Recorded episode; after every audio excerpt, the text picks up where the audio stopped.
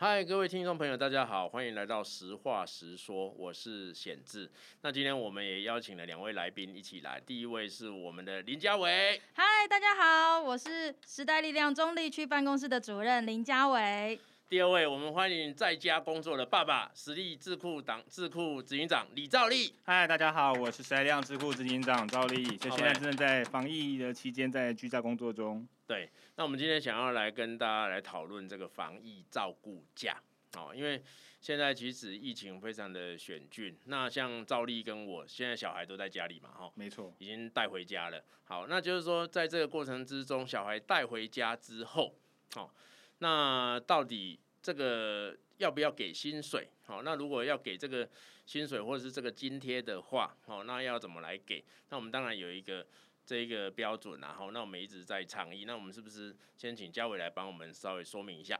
好，因为这个很多的爸爸妈妈都遇到了小朋友必须要回家的问题，没错。所以时代力量呢，其实是有提出一个版本的，是因为在过去的防疫隔离假的部分呢，它其实是只有防疫隔离假，它没有所谓的防疫照顾假。那所以我们就是希望说，这个防疫照顾假的部分呢，能够让小孩小于十二岁的小朋友。那可以让他们父母亲可以因此领到一定程度的津贴。那我们时代力量提出来的版本大概是一二八零左右，就是说每天是一二八零啦，哦，不要说这样的不利益都是由这个劳工来负担，因为大家也知道说，好，那虽然政府说，哎，你可以请防疫照顾假啊，你请啊，你请啊，你请啊，问题是，你请的时候如果都没有任何的津贴的话，嗯，那假设我今天我有房贷。好，或者是我有车贷，那我的经济其实需要这份薪水的话，那如果我请了这个防疫照顾假，我当然很希望能够把小孩带回去，但是我如果没有这份薪水，我没有这个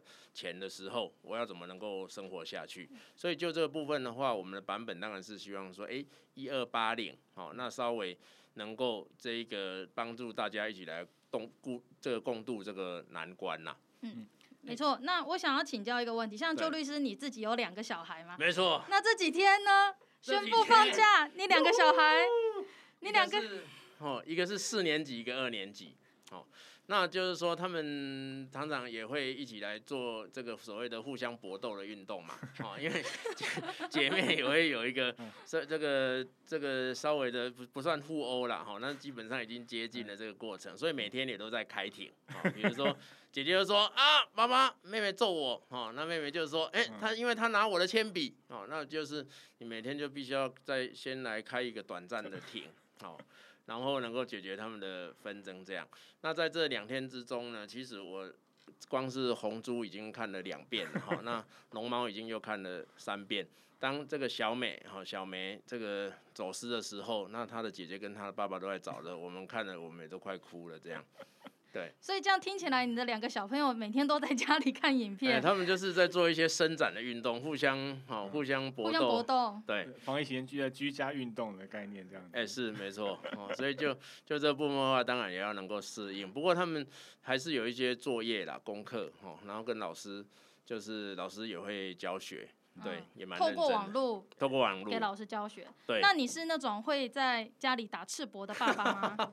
就是说，小孩上线的时候，在在在教学的时候，我们当然要特别注意自己的仪容啦，哈，不要在后面在折来折去这样子，这是以免被老师看到。被老师看到非常不礼貌，而且身材又不是很，我们的自己要自我检讨。老师可能注意到你瘦，哎，爸爸不错哦。对，防疫期间有在运动这样子，没错，所以这个还是要注意到哈，不要赤身裸体的这个概念。不过小孩在家还有另外一个问题哈，就是有时候因为我个人是比较喜欢看这种文艺爱情片，不是不是文艺动作片，好，是文艺爱情片。但是文艺爱情片有时候播一播难免，好，因为现在的社会尺度比较宽嘛，难免也会带到一点动作，好，比如说在。这个呃比较尴尬的动作的时候，嗯哦，那小孩一直在家的话就比较特别注意，否则的话老婆就会冲过来说：“你在看三什么片？”对，所以要特别注意到这一点。对，好，是。可是我们这样还算是比较顺利的吧？因为就我看到这阵子很多新闻，或者是我相信委员那边应该有接到一些陈情是。那个是不是大家都可以请到这个假啊？如果老板不给这个假，可以怎么办呢，啊？对，琳琅满目啦，嗯哦。说实在的，就是说请假，或者是说到底我要我当然很想，比如说我很想要回家照顾小孩，嗯、哦，但是我的工作上面可能就是非常的又不不许可的这个状况啊，比如说我是这个在职的警消人员、护理人员，哦、嗯，乃乃至于说像我过去当当兵的时候是在监狱里面担任监狱官嘛，哦，那这个是为了要维持整个社会的基本的运作，那所以就会非常的困难，哦，那。这个各方面的陈情都会有哦。那比如说现在也有看到是幼儿园的这个老师，哦，那幼儿园依照现在的规定，就是说你只能哦，你在这个过程之中，你只能减少这个领这个所谓的这个餐费啊，餐费是要退退掉的。那有的幼儿园他就会说啊，那既然你这个老师没有来上班，那我干脆哦，我就让你这个这个无薪假。哦，那这个当然是，哦，累耶，这样对啊，对啊，对啊。那这样幼儿园实在是赚很大。是啊，那就变成是说，你其实只有退家长餐费而已嘛。嗯。那事实上，你就变成是变相的哈，哦，这个赚取了一个人事的费用，嗯，等于是说你又没有给老师薪水嘛。嗯。哦，那就整整这样的乱象，我觉得这个当然是我们要极力去克服，也要去努力。你现在有个状况是说，像刚刚那个委员讲到的是关于。有些是必要的啦，就是说警消啦、医疗人员现在等于是防疫的第一线，没错。但有些其实未必是这样，可能是因为这个老板或者是主管，他可能基于自己管理的这个理念后，可能比较觉得远距他比较不放心，对，所以还是要求就是说这个员工，要么你就是请就是不能请假，不然你就要自己请事假。那遇到这种状况，我们这些就是这些劳工可以怎么办呢，啊？所以这当然也是都，其实这个都是违反相关的规定啦。哈，嘉伟要不要跟大家稍微进一步的说明一下，科普一下。好啊，现在其实今天苹果日报就有报一个独家，就是雄狮旅行社，他因为呃，他现在让员工来放这个防疫照顾假，没错。那但是员工其实是非常不满的，为什么呢？因为其实依照现行法令的规定，防疫照顾假是没有给薪水的，对，没有给薪水的话，那就等于劳工要自己吃自己啦。而且要你有十二岁以下的小孩，没错，哦，你才符合这个规定。哦，那你才可以说，哎，欸，好，那这样有个防疫照顾假，那员工也愿意请这个防疫照顾假。可是他是现现现状就是没有薪水嘛，嗯，就雇主反而来这样说，哎，欸，那我不我不管你给我放防疫照顾假，嗯，对，哦，那我不给你薪水，等于变相的无薪假嘛，嗯。其实这个案子我们在去年的时候，我们也有处理过很类似的案子，就是很多的雇主他想要规避无薪假，因为他不想要被通报，但是呢，他也不想要给员工薪水，所以就会开发了非常多的名目。像这一次呢，防疫照顾假就等于被滥用了，这是第一点。那第二点就是我们过去也有听过像是专案事假这样子的价别，那其实这都是法律没有规定的。那我们之前也有处理过像高雄空厨，没错。哦，高雄空厨的案子，这是去年的例子哈。对啊，我们可不可以请委员来讲一下那个时候你的处理的感觉？这个高雄空厨的例子也是一样啦哈，等于是说他巧立名目，就变相是说，哎，那在这个情况之下，我就给你放无薪假，但是哈，法律的规定，无薪假基本上你要给最低工资，哦，没错。所以他连无第一个无薪假有无薪假的标准，第二个无薪假，就算你放无薪假的时候，你也要给最低的工资，并且你要通报哦，哦，嗯，所以。就这个部分的话，你怎么可以用这样的方式，然后去巧立名目之下，那规避你在这个劳基法上面的责任？那现在这个状况，刚刚嘉伟举的例子就是说，因为这个疫情急剧的选进的情况之下，吼，那雇主个想当想塞想康想胖，吼，然后又说以这个名目说，哎，那你就去请防疫照顾假吧，哪怕是这个劳工。他根本就没有小孩，或者是说他根本就不符合防疫照顾假的规定啊，那雇主就强制的、强迫的要求他说必须要放这个这个防疫照顾假，然后不给他薪水。嗯，这当然再次跟这个所有听众朋友强调，这当然是违法的。如果你有这样的状况的话，你也可以跟我们联络，哦，那我们来帮你通报，或者是你直接通报各县市的这个劳工局。嗯，对啊。然后防疫照顾假的乱象，其实不是光光只有刚刚谈到这个。对，在这里呢，我也想要跟大家分享一则新闻哦，就是像是刚刚有照例有提到，像有一些医护人员或者是警察、消防员的小孩，对，他们因为防疫期间呢，所以他们其实是要比平常付出更多的努力，还有更多的时间。嗯嗯嗯，他们的小朋友如果放了假之后回到家，他们根本也没有办法来请这个防疫隔离假。那甚至其实还会有歧视的问题哦。像我之前有找到一个网络新闻，就是提到说有和平院区的小孩哦，这个是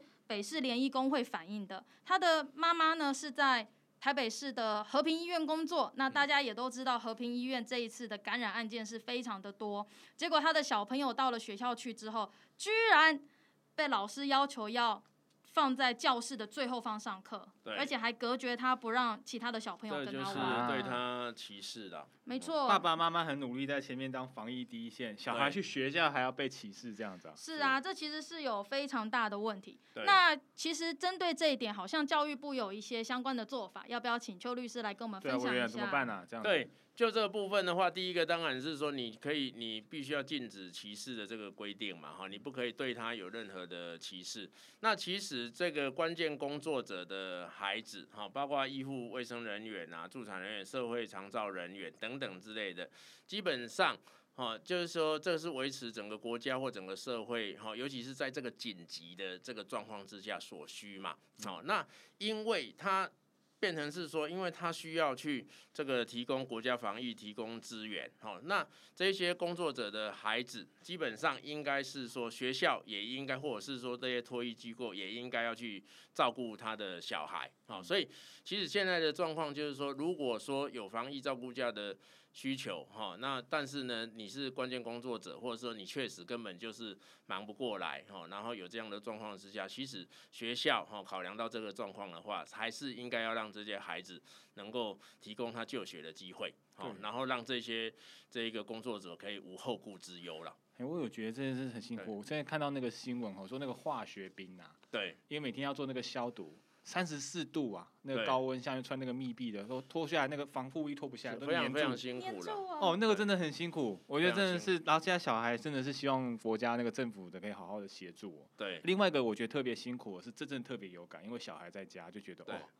老师真的好伟大，老师有够伟大，真的平常帮我们一到五 carry 他这样子，原来这么辛苦，真的。而且、啊啊、我知道像有老师现在也麻烦了，在学校教课是不是也遇到一些状况啊？这委员怎么办呢？是，就是说，其实像这个老师的部分呐，哈，因为他在防疫的这段期间里面，哈，他第一个就是说，他一方面他还是要履行这个教育。这个工作者的责任啊，好，那另外一个部分就是说，我刚刚提到的，如果忙不过来，没办法这个在家照顾的情况之下，当然学校哈还是承载了这个主要的照顾的这个工作。尤其刚刚要补充一点，就是说，比如说这种所谓的高易感的儿少。哦，这个在这个英国，像他们在封城啊，或者是说等等防疫里面也有提到，就是说，其实这些所谓的国家社福系统中的儿少，哦，那学校其实就是他们的保护网嘛，哦，嗯、所以它也承载了这样的功能。可以说，这个部分老师也是非常非常辛苦了，哎，啊，不是，像会有老师就是会因为在家里面没有去学校被当成是防疫照顾家吗？哦，现在有一个争议就发生了，就发生在我们桃园的中壢，因为呢，现在学生在家里上课嘛，那老师。照道理来讲，他可以选择在学校授课、线上授课，或者是他在家里面线上授课。对。结果呢，居然学校要求老师们一定要来到学校来上课。嗯。那这不是很奇怪吗？嗯、如果学生都在家里，然后也只是线上，其实他也可以在网线上。对，对啊、老师就在线上就好了呀。那结果因为学校的校长不同意，所以老师呢就只好都来学校进行线上教学，但其实根本没有学生在底下。所以，所以在这真的是一个观念的改变呐、啊。啊，如果这个老师自己有小孩怎么办？对，对啊，也带去这样子。然后学老老师的小孩就跟着带去了，去群聚这样子。对，就去群聚。所以我跟各位分享哦，就是说在礼拜六的时候，上礼拜六，哈，因为这个疫情急剧的恶化情况之下，我们就召开一个党团协商嘛。嗯。结果那时候其实我就有提出说，那立法院要不要？哦，改成用线上的方式来开会。嗯。结果呢？当场就有党团非常非常的反对。他们反对的理由是什么、啊？他反对理由就是说啊，这个过去也没有做过啊，吼，那如果说要到这个线上的地步的话，那已经是濒临战争的地步了，这非常严重的情况。啊、这会不会太夸张了？我整个下巴没有掉下来了，我怎么觉得说你怎么会对线上开会这件事情这么的排拒？哦，因为包括我们自己的实力内部的团队，或者是说这个很多的民间的企业。基本上早就去了，对啊，那不然的话，不同时区的人要怎么开会？不是 啊, 啊，今天刚好立法院不是还说传这个染疫啊，不早点处理，那现在还每天去那边群聚超危险。所以今天是第一次嘛，第一次测试哈，由院长这个主持之下，第一次测试线上开会，那其实效果也是非常良好嘛。所以这我觉得就像你刚刚提到的，老师都已经可以在家用线上的方式，你又何必校长又何必要叫他直接本人啊、哦、来到学校，这完全没有必要，这是一个观念上的改变嘛。嗯，对，我觉得管理者真的有些是观念，真的是希望趁着这一次啦，就是以前可能没有压力，现在真的大家可以转过去。那可是有些我也知道，所以有些老板其实是观念还蛮新，对，他也想要照顾员工，可是因为要接着也不知道疫情要要搞到何时，对，接下来如果他放这个假的话，确实会他企业也会造成一定的负担。是，那我们说，那这个方面我们可以怎么帮到他？所以其实哈，我们也非常关注，比如说像企业哈，因为在这个六月的时候，他会开一些股东会嘛。嗯、那金管会现在的做法就是说，他要把这些股东会都延后。哦嗯、那其实我们也接到一些反应，觉得说，那这个是不是可以改成用线上的方式？哦、那这个我们也在跟相关的机关在做讨论、哦、怎么样做，就是说这个是一个很急剧的改变嘛、哦、这个疫情的急剧的恶化、哦、然后就是在这么剧烈的状况之下，那我们一方面又要顾虑到这个防疫的要求，但是又不能够影响这个日常生活的运作，这个社会的运作情况之下，那怎么样做才能够有一个平衡点？哦、这应该算是疫情造成的危急的状况吧？因为我知道这阵子不是在审那个纾困预算嘛？是是是是，那真的是又通过了两千多亿嘛？两千一百亿。对。那有没有可能就是说来做这件？因为我想企业也希望说，他们在这过程中，他可以，他也帮助劳工，然后大家可以度过这个难关。所以这个就变成是说，国家挺企业，企业挺劳工了。我们的立场已经是这样，所以我们在昨天的党团协商里面，我也没有提出来是说方。防疫照顾假、哦、然后希望能够有津贴这个部分能够纳入这新的这个两千一百亿的这个预算里面、哦、因为现在一定要去解决两件事情，一件事情就是说这个防疫条例六、哦、月三十号就要到期了、嗯、所以一定要延嘛、嗯、那第二个就是说匡列这个预算的部分、哦、那匡列预算你到底要花到哪个地方？那防疫照顾假、哦、这个部分至少影响了有三百万的劳工哦，哇，真的非常多人，这影响的层面是非常非常大的。哦、那面对这样的一个状况的时候，哦、这个我们本来就有这个责任呐、哦，就是说给予这一些年轻的爸爸妈妈，十二岁以下，哦、有十二岁以下小孩的这个爸爸妈妈更多的支持。哦、没错，因为我现在其实常常会想到一个，就是说，哦，很多人的处境就是说，哎，我有房贷，我有车贷啊，哦，那我有经济的压力呀、啊，我每个月我就必须要去赚到这些钱，好、哦，我的我的我的生活就嘎不过来了，好、哦，所以我很想要在这个时候把我的小孩带回家自己照顾，哦，然后希望能够这个请假，然后自己照顾，但是我确实有这样的经济压力。所以我们的提案就是说，给予这样的年轻的爸爸妈妈，哈、哦，能够至少有一个最起码的基本工资的这个保障，好、哦，我想就这个国家预算的这新匡列这两千一百亿来讲，我觉得这是一个合理的安排啦。真的，真的，因为不知道到底要这样子疫情到什么时候。是啊，那照例你的小孩在家吗？对啊，不过我比较幸运一点点啊，我小孩，我就觉得这是我最近想到，这真的是我做最好的超前部署，你知道？对，第一个小孩生得早。所以现在很大，不用陪他玩。第二，我只剩一个， okay. 所以我不用天天开庭这样子。Okay. 对，两个就必须要天天开庭。对，我我觉得我的状况可能还好，不过听到比较多朋友很辛苦啊，在家里真的两个以上的吼，真的是是啦，软糟糟啊。再来就是说，因为出去也都很麻烦，那大家就有有有时候爸爸妈妈轮流上班，有时候不是常常煮饭或什么的。是，下面你困境，我有朋友哈，对，已经连续好几天吃馒头加蛋，你知道吗？天哪，小孩为什么？他就因为就就比较不会煮啊，然后像这今天换他，终于换他去上班，然后换小孩丢给妈妈，他超开心的，就耶，对 ，OK， 就是我是觉得说像这种各式各样的这个状况哈，真的是希望说这段期间。一真的大家都很辛苦啊，那特别是说，我觉得我们刚刚讲这种状况，还可以在家工作，还基本上维持生活的，是虽然觉得很辛苦，但都还算是幸运的了。对，真的是更多这些没有办法请假的，或者是说请假之后没有薪水的，对，或者是被迫放无薪假或想请不能请的这几种哦。对，真的真的是想说，不知道家人这边有没有收到一些更多的这个陈情案？对啊，你们应该听到很多。对，没错。尤其其实为什么一定要把这个防疫照顾假纳进纾困条例里面，然后也要给予津贴，有一一个非常大的原因。其实如果家长没有办法好好安心照顾小孩的时候，嗯、其实这也会造成更多的社会问题。是。那另外一点是，像防疫隔离假，它其实目前是有津贴的，嗯哦、因为它呃很特别哦，防疫隔离假它其实是，如果你因为你被卫卫福部通知说你必须要进行隔离的时候，嗯嗯嗯、它就会给你这个防疫隔离假。但是雇主其实是可以选择要给薪或者是不给薪。那呃，但是如果可归咎于雇主，比如说你是因为去国外出差回来，所以导致你必须要被隔离的时候，那这个时候雇主就要减。就要给薪。但如果你是因为不幸跟确诊者有接触，或者是足迹有重叠等等之类，被卫生单位通知你必须要隔离的时候，这个因为不能归责于雇主，所以就是由国家来补助这个津贴。那其实我觉得这个精神也可以同样的适用到我们这一次的防疫照顾假里面。那也会有一些朋友问说，哇，那但是我家里的小朋友也许不是十二岁以下，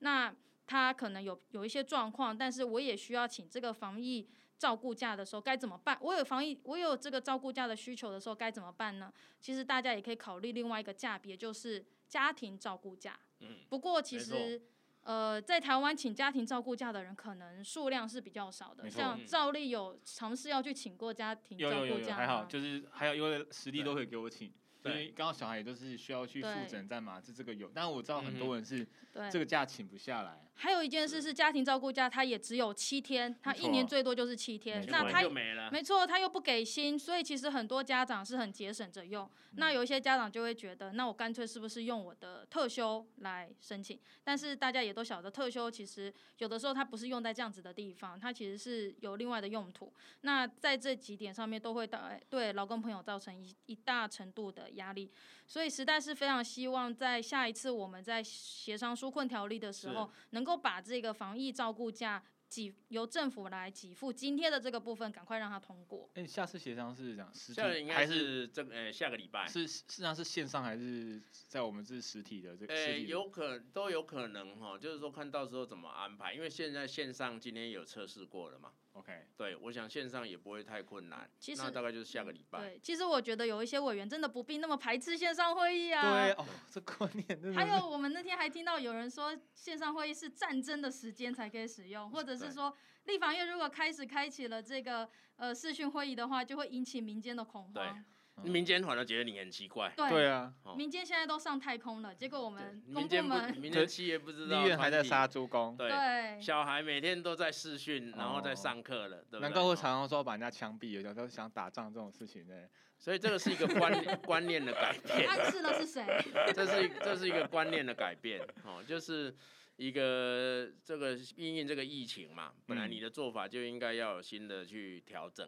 嗯、那刚刚提到就是一点，就是说，因为你看这是一个很剧烈的改变，那大家必须要那兼顾到防疫的话，哦，那比如说我们前几天有看到外媒的报道说，哎、欸，台湾人这个。这个防疫的话，全部的人几乎很多人都都待在家里，嗯，好、哦，那非常非常有这个防疫的观念等等之类的。那你可以看到同时的状况，哈、哦，就是这是一个共体时间的概念嘛，嗯，好、哦，大家一直讲到共体时间。那如果说，哎。国家的津贴哈，透过这个防疫预算，国家的津贴能够出一点钱哦，然后劳工这个防疫照顾假有一点津贴，然后可以在家照顾小孩。那你在家照顾小孩，你待在家里的同时，也在帮助这个社会嘛，嗯，哦，那所以就是会形成一个社会团结感。我觉得这个部分应该是非常重要的。哎、欸，我不知道，就是说。这个如果讨论这事情，理论上立法委员们啊，都是民众选出来，应该对于这个选区选民这东西应该要有感，或者自己应该就是爸爸妈妈，应该很能体会才对。那、啊、像委员你们这同事间会不会聊这个事情？就这阵子大家甘苦谈啊，就是说在家跟小孩，然后同时做立法工作，这样你们都怎么处理这件事？有啊，其实比如说王婉玉委员啊、哦，嗯嗯嗯、他自己都。妈妈，然后她又要照顾三个小孩的时候，不是四个吗？说还有大宝，对对，还有爸爸，还有爸爸，爸爸要照顾爸爸，非常辛苦。我刚刚你你这个忽然让我想到哈，我不是只有排解我我的两个小孩姐妹的这个纠纷，还要排排解哈我家的猫跟他们的纠纷。有时候猫跟小孩也会打架，然后吵得吵得不可开交啊，哦，所以说哎、欸、冷静一下，哦，你跟这只猫都要冷静一下，对。所以就这部分，这当然都是面对一个新的转变啦。嗯，好、哦，因为大家都不希望这个疫疫情的状况是这样，那都希望能够赶快稳定下来，赶快度过这个难关嘛。嗯，那就这部分的话，当然在这个父父母，然后在家照顾小孩，然后把小孩带回家，这都是很辛苦的。照例应该非常清楚啊。哦，真的是。小朋友精力太旺盛怎么办？精力太旺盛了，就是以前都想说会去，有有有，这个有，这边跟大家报告，今天看到有很感人的一幕，就早上哈，还没有天气还没有热，大家还没开始去开会、拆晨会之前，先带小孩去溜一溜 ，OK， 对，把它放放电，然后我看都是清一色，把它弄弄，就爸爸可能带一个带两个，然后去荡秋千干嘛这样子，然后然后弄完再回去上班，因为我自己也是早上开晨会。Okay。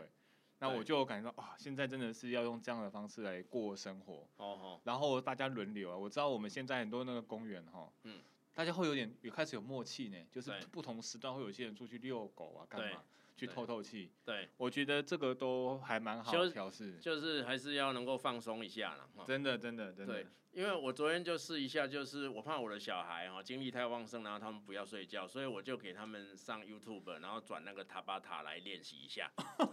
然后我就 做, 做一些伸展嘛，你有跟着练吗？有，到最后都只有我在做嘛。做到最后，他们就说他们看我做，做到最后好累了，他们去睡觉了。结果本来是要放小朋友的电，变成放你自己的电，我自己累得半死。OK， 对，所以这个真的也是要、哦、兼顾大家的这个这个能够心理等等之类的。哎、欸，委员，我想请教几个问题、欸。哎，其实像现在很多劳工朋友，他可能现在不是防疫照顾假或防疫隔离假的问题，他可能根本去上班，但是没有工作可以给他做啊。没错，就是公司的业务真的是非常的紧缩，然后也没有产线，可能也没在生产。那这个时候，我可能会被放无薪假，我到底该怎么办呢？确实，这个就是说，从去年的疫情开始到现在，哈，其实都有这个问题，就因为这个疫情对这个经济的冲击很大，哦。那如果这个放无薪假的状况，首先这个雇佣关系还是存在的。那放无薪假必须要劳雇双方同意，而且依照规定，无薪假必须要能够给付基本工资。所以第一个部分就是说，如果被放无薪假的情况之下，还是有基本工资哦。那第二个就是说，如果雇主连这个劳这个无薪假他都没有去通报，那这个东西就是可以去申请劳检。要求劳工局哈来劳检，就是说无薪假本来就是要去进行通报的。那第三个部分就是说，如果真的哈放无薪假的状况之下，劳动部哈有一个叫做安心就业计划，那你可以去申请这个安心就业计划。如果你不会申请的话，也可以来跟我们联系哈，就是说我们也可以来帮帮忙协助。就是说安心就业计划会安排这个有一些课程，那你一旦在安心就业计划里面的话，还是可以得到一些津贴的补助。那第四个部分的话，如果万一，哦，就比如说像现在这个苹果日报的状况被解雇了这个状况，那像苹果日报的状况的话，它也要符合大解法的规定。好，那事实上看起来它是完全不符合这样的规定的。那如果不符合这样规定的话，就可以这个要求申请劳检的这个部分。那总的来讲，就是说你可以向劳工局去要求劳检，要求申诉。那如果真的你已经哈，就是说走投无路哈，那你不知道该怎么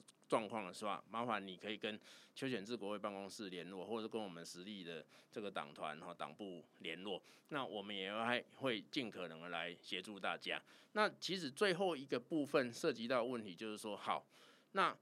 如果都已经没有工作，比如说打零工啊，然后就是说这个已经失业啊，或者是说这个经济上真的非常困难的情况之下，也可以跟这个社会局联络。那另外一个层次就是说，我们也会在这一波的疫情加剧的情况之下，去要求这个政府，因为现在这个六在下个礼拜就会通过一个两千一百亿的追加了这个防疫的预算嘛，那我们当然希望说钱可以发在刀口上，那真的能够帮助大家，照顾大家，哦，那可以共体时间。好，非常感谢委员的解答。所以总的来说，如果我遇到状况的话，我就是申请劳检，对，然后我也可以有问题的话来跟邱显智的国会办公室反映。对，没错，那可以打电话到我们国会办公室，或者是说我们礼拜四事实上在台北跟新竹都有这法律咨询，有专业的律师来提供大家的辅助。哇，委员，那如果现在还有另外一种状况是，我是打零工的人，然后我可能平常收入就很不确定。对，像有一些万华茶室工作的人啊，或者是像去年也有一些在林森北路工作的小姐们，他们就会说，哇，疫情导致他们被必须被停业，但是他平常的经济收入就是非常不固定的。那这种状况下，我到底可以怎么办呢？对，这确实会受到很大的影响。好，那针对这一类的部分的话，在去年事实上有一个方案是说，每个月可以申请一一万块，